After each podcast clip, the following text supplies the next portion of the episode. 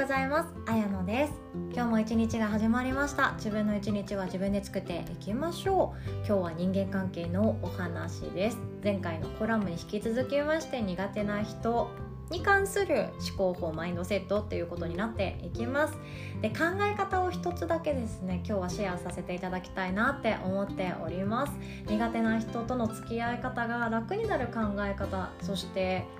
対策の仕方の一つがですねなぜ苦手なのかっていうところを紙に書き出す。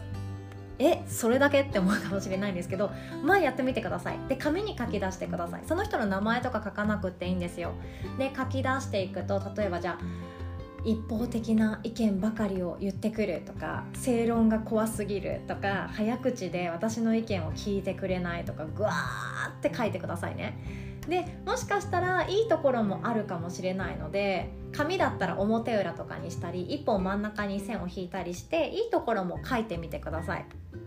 でそうするとですねこれって相手が自分に対してだけやっているものじゃない場合がほとんどなんですよ。その人そのものが周りのことを気にかけなさすぎて起こしている部分もあるかもしれないんですよね。悪口を言っているとかしかも悪口を継続的一つのターゲットに絞って言っているとかそれに共感を強いてくるとかそういうのもあるかもしれないです。こっちは聞きたくないって思っていても話し声がして聞こえてしまう言葉がそういうものばかりだったら毎日毎日それが積み重なっていくと本当に自分って多分その人のことがもうダメになっていくと思うんですよ。もうもう視界が入視界に入っただけではあやだな。はあってなるくらい嫌になっていく場合もあります。これは本当深刻だと思います。脳の扁桃体がずっとストレスを抱えている状態なのでだんだんと自分の呼吸が浅くなったりストレス対処っていうものができなくなってしまって全部受け止めなきゃいけない。どうにかしなきゃいけない。だけれども処理が追いつかないっていうような状態になっていくので心も体もボロボロになったりガチガチになったりしていってしまうんですね。でその紙に書き出すっていう話に戻るんですけどじゃあ今度は自分がめちゃくちゃ好きな人を思い浮かべてください。顔でいいです。でそれは自分の大好きな恋人でもいいですし家族でもいいし自分の大好きなずっと一緒にいるような親友の人とかもしそういう人が近くにいないなとかパッと浮かばないなっていう人がいればもう自分が大好きな推しメンとか追いかけているアイドルとかでも全然いいです。BTS でも何でもいいです。でその人が今自分が書き出した嫌いなことをやっていたら自分の感情って少し変わってきますか？ここが今日のポイントです。自分自身が嫌いなのってその人そのものじゃない場合が多いんですよ。その人のその一部分。その人のその喋り方。その人が持っているその考え方。っていうそのポイントだけが苦手な場面が多くって1個苦手だなとか1個この人のここ嫌いだなって思ったらその人そのものが嫌いになっていくので何もかもが嫌いになっちゃうわけなんですよ。その人がか持っている考え方っていうのがいかに素敵で弱者に対しても理解があって世界平和を願っていたとしても戦争が終わるように早く終わるように世界から武器がなくなるように核兵器がなくなるようにっていうような脳みそを持っている人がいたとしても私はあの人のあの悪口をボソッと言う瞬間が本当に鳥肌ものなんだよね。って思っているその感情があればその人全てがダメになってしまう人って多いと思います。私も実はそうです。あなんてなんて嫌なやつなんだって思う瞬間あると思うんですけどもそれを食い止めるチャンスが生まれてくるんですね。例えばじゃあ自分が大好きなアイドルでも芸能人でも恋人でも何でもいいんですけどその人が同じようなことをしていたらどう思います？そんな面もあるんだってびっくりするかもしれないしあでもそれでもこんないいところがあるからなって思ってしまう場面があると思うんですよね。なので自分が好意を抱いていたり好きな人とか大好きなもうソウルメイトとか親友っていう人に対してはいいところばかりが見えていますいつも私の相談に乗ってくれてありがとうとか私が失敗しても助けてくれるよねとか私の意見肯定してくれるよねとか私のこと抱きしめてくれるよねとかいろんなものがこれまでの経験積み重ね思い出として自分の心にハートフルな状態で残っているのでその人がちょっと嫌なことをしてきたとしてもあこんな一方面もあるんだとか知らなかったになったりとかあそういう考え方も持ってんだねとかあでもちょっと言い過ぎだと思うから気づかせてあげようかなっていう風な捉え方になっていくわけなんですよね。初めから嫌いだって思い込んでいる人に対しては嫌い苦手だ関わりたくないの一点張りなのでいいところが見つけられづらくなっています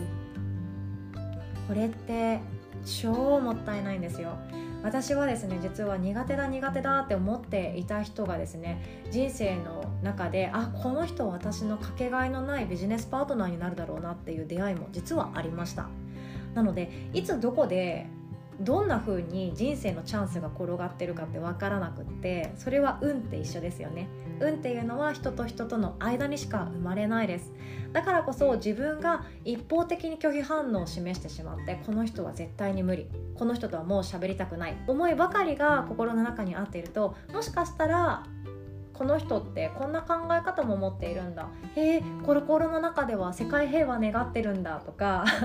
素敵な方かもしれないんですけども自分のイメージっていうのはとても恐ろしいものがあります。だからといってこれまでね私は苦手な人がいたらできれば距離を置きましょうとか悪口ばかり言ってる人とはどんどん疎遠にしていましょうっていう側で喋ってきましたのでもちろんその気持ちもあります。ただそれだけだったらもったいないよっていうお話でございました。そうそして苦手な人がいる理由っていうコラムでもお話しさせていただいたかなと思うんですけど苦手な人っていうのは自分のことを自分に対していろんなものを気づかせてくれてる場合があるんですね。自分自身が相手に対して苦手意識を持つのって限られている理由しかないんですよ。その人を苦手だと思う理由第1位がですね自分が禁じていることを相手がやってしまった時なんですよ自分が禁止している自分はこれはダメだって思っていることをその苦手だって思っている人がやっている時私自分自身はその人に対してもうダメですあの人存在認められませんもうあの人とは関わりたくありませんっていう風に反応が出るそうなんですねでそれが具体的に何かっていうと例えば自分が他人の悪口は何があっても言ってはいけませんって禁止していたりとかあとは他人に残業を押し付けてはいけませんとか家族は大事にしなければいけません友達に対しては優しくしなければいけませんっ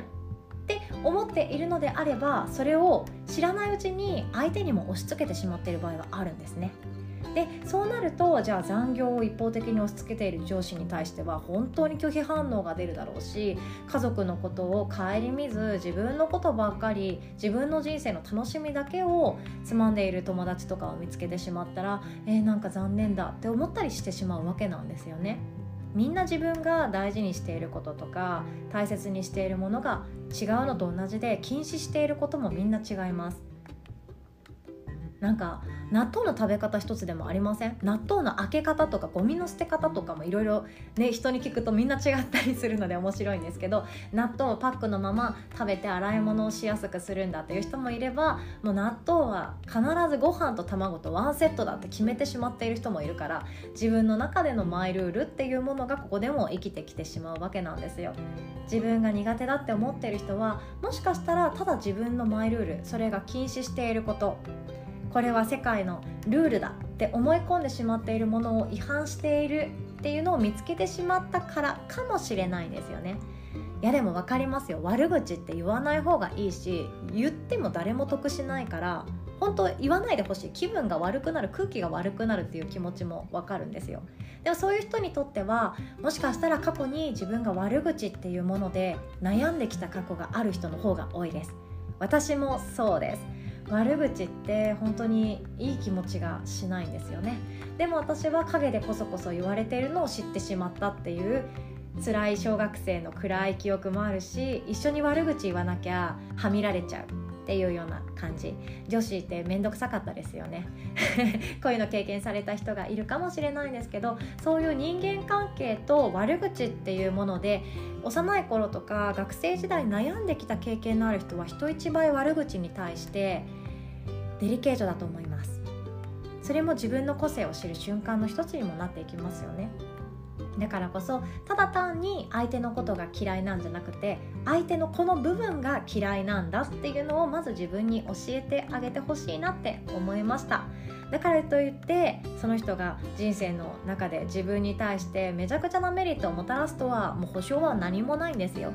でも逆に言うと自分の人生をさらに良くするチャンスは高められるかなって思っております。今日も最後までお聴きくださりいつも本当にありがとうございます。こんな話してほしいなとかこういう切り口で喋ってくださいっていうリクエストも LINE よりお待ちしております。今日も素敵な一日お互い作っていきましょう。おしまい。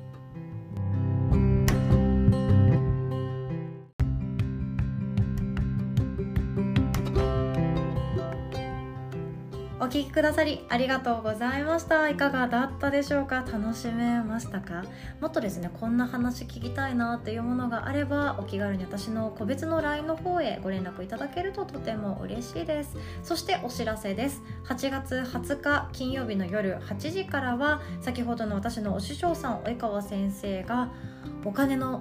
ブロックを取り外すようなマインドセットだったり私が大好きなスモールビジネスの始め方だったりっていうような内容でワークショップしてくださいます。参加費はですね1000円今のところ1000円になっております。予約の方法はですねこれからまた改めてご案内させていただけるいただく予定になってるんですけども取り急ぎもう私参加しますよっていう方はですね私の LINE ヨガの日でもいいんですけどもご一報いただけますとご案内メッセージをお送りさせていただきます。お待ちしております。で私の師匠さんの江川先生が無料で手相を見てくれる無料セミナーがありまして8月はですねほとんどが満員満席になっていて予約が取れなくなってるんですけど8月23日月曜日の8時からと8月26日木曜日の夜8時からは若干名ですがあの空席があるそうなので全てオンラインの Zoom を使ってのワークショップになっておりますのでお気軽にご予約いただけると嬉しいです。詳細はですねこの音声の概要欄に URL を載せておりますので